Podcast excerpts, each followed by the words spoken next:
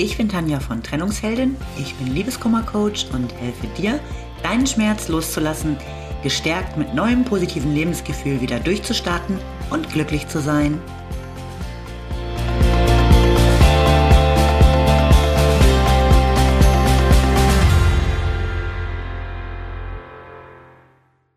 Hallo, schön, dass du wieder da bist. Mein Thema heute, dein Umfeld.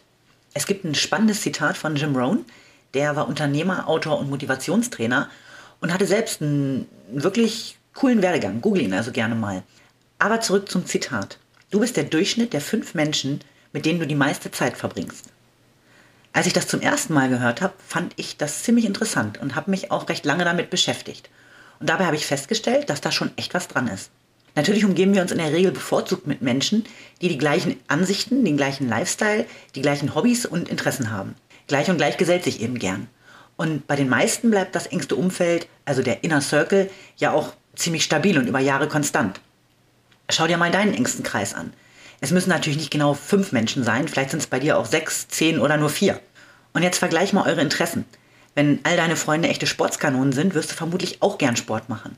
Wenn alle gern spielen, trefft ihr euch wahrscheinlich häufig zum Spieleabend. Es ist auch recht wahrscheinlich, dass ihr so in etwa die gleiche Einkommensklasse habt, ähnliche Wertvorstellungen und ähnlich zufrieden oder unzufrieden mit eurem Leben seid. Natürlich gibt es immer Ausnahmen, aber für gewöhnlich passen wir uns unserem Umfeld bewusst, aber auch unbewusst ziemlich an.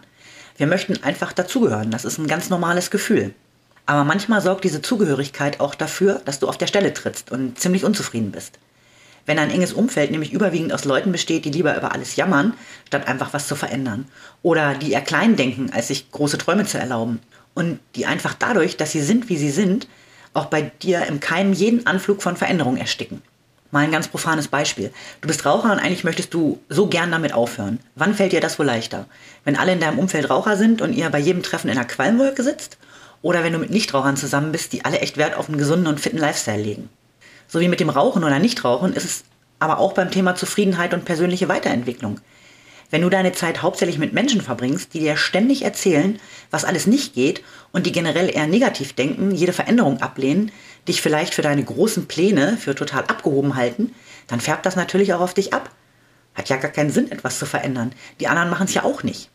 Manchmal machst du zwar so ein paar zaghafte Schritte nach vorn, aber schnell holt dich dein Umfeld wieder in den alten Trott. Meist unbewusst einfach dadurch, was sie sagen oder wie sie sich verhalten aber manchmal auch ganz bewusst, weil sie natürlich nicht möchten, dass du dich veränderst, denn dann müssten sie sich womöglich auch verändern. Ich selbst habe das übrigens ganz stark gemerkt, als ich angefangen habe, mich mit dem Thema Coaching und persönliche Weiterentwicklung zu beschäftigen. Mein altes Umfeld konnte in weiten Teilen so gar nichts damit anfangen und hat wahrscheinlich nicht nur einmal die Augen verdreht, wenn ich mit dem, was ich gerade gelernt hatte, um die Ecke kam und begeistert weitergeben wollte. Über große Ziele konnte ich mit kaum jemandem so ein bisschen philosophieren. Das hat mich anfänglich immer wieder total frustriert, weil ich mir in meinem Inner Circle plötzlich fehl am Platz vorkam. Ich passte da irgendwie gar nicht mehr rein. Und das war für mich ein totaler Zwiespalt. Denn schließlich bestand ja mein engster Kreis aus Menschen, die ich alle schon ewig kenne und die wirklich gute Freunde sind.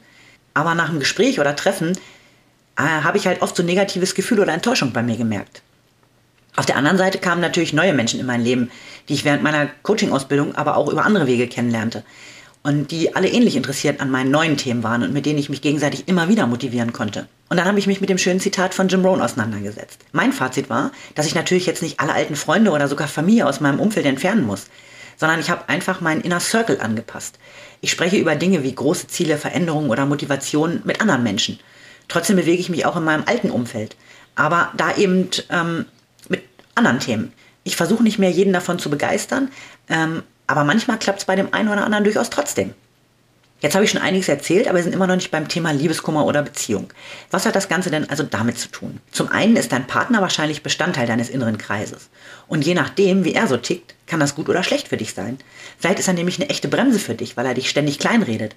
Oder er gehört zu den Menschen, die immer ein Aber im Kopf haben und auf gar keinen Fall mal was Neues ausprobieren möchten. Oder du hast die Erfahrung gemacht, dass all deine Beziehungen nach einiger Zeit scheitern, weil du deinen Partner aber auch immer wieder im gleichen Umfeld kennenlernst. Und am Ende passt das einfach gar nicht zu dir und deinen Vorstellungen vom Leben. Dann wäre es vielleicht mal gut, dich mit deinem Beuteschema auseinanderzusetzen.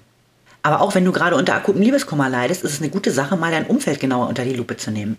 Unterstützt es dich, damit es dir so schnell wie möglich wieder besser geht? Oder erzählt dir deine beste Freundin jeden Tag, dass Männer sowieso alle verlogen sind und man ihnen nicht vertrauen kann? Auch das trägt natürlich dazu bei, wie positiv du selbst wieder nach vorne schauen kannst. Egal in welcher Lebenssituation du dich gerade befindest, es kann nicht schaden, mal den Umfeldcheck zu machen. Ich erkläre dir jetzt mal, wie du das tun kannst. Nimm dir einen Zettel und schreib alle Namen der Personen aus deinem inneren Kreis auf. Und dann schau dir jeden einzelnen an und schreib dazu, was der enge Kontakt zu ihr mit dir macht. Welche Grundenergie geht von ihr aus? Ist sie oft im Jammermodus oder denkt sie total positiv? Bestärkt sie dich in all deinen Ideen und Plänen oder belächelt sie dich? Wie fühlst du dich nach einem Gespräch oder Treffen mit ihr? Fühlst du dich bereichert, inspiriert, verstanden? Oder sind da irgendwie negative Gefühle da? Wenn du zu allen aus deinem engsten Umfeld deine Gedanken notiert hast, kannst du nun einen roten und einen grünen Stift nehmen. Um die, bei denen deine Gefühle positiv sind, ziehst du einen grünen Kreis. Um die anderen einen roten. Und die roten solltest du dir noch etwas genauer anschauen. Die gehören nämlich eigentlich nicht in deinen Inner Circle, denn die beeinflussen dich negativ und bremsen dich. Du musst die sicher nicht komplett aus deinem Leben verbannen, aber dir sollte bewusst sein, dass sie eben durchaus einen großen Einfluss auf dich haben. Denk vielleicht mal drüber nach, ob du den Kontakt nicht etwas weniger eng gestalten kannst. Sollte dein Partner einen roten Kreis haben, dann ist entweder dringend ein Gespräch mit ihm fällig oder du könntest generell mal drüber nachdenken, ob deine Beziehung das ist, was du wirklich für dein Leben möchtest. Wenn alle Kreise rot sind, dann ist es höchste Zeit, dass du dir ein paar Menschen suchst, die dich motivieren und ermutigen. Sind alle Kreise grün? Herzlichen Glückwunsch, du kennst coole Leute. Ich kann aus eigener Erfahrung sagen, dass es viel verändern kann, also mit dir, ähm, sich sein Umfeld genauer anzuschauen. Ich wünsche dir alles Liebe. Bis zum nächsten Mal. Lieben Dank fürs Zuhören. Du findest mich auch bei Instagram und Facebook oder auf meiner Website unter www.trennungsheldin.net. Alle Infos dazu findest du in den Show Notes.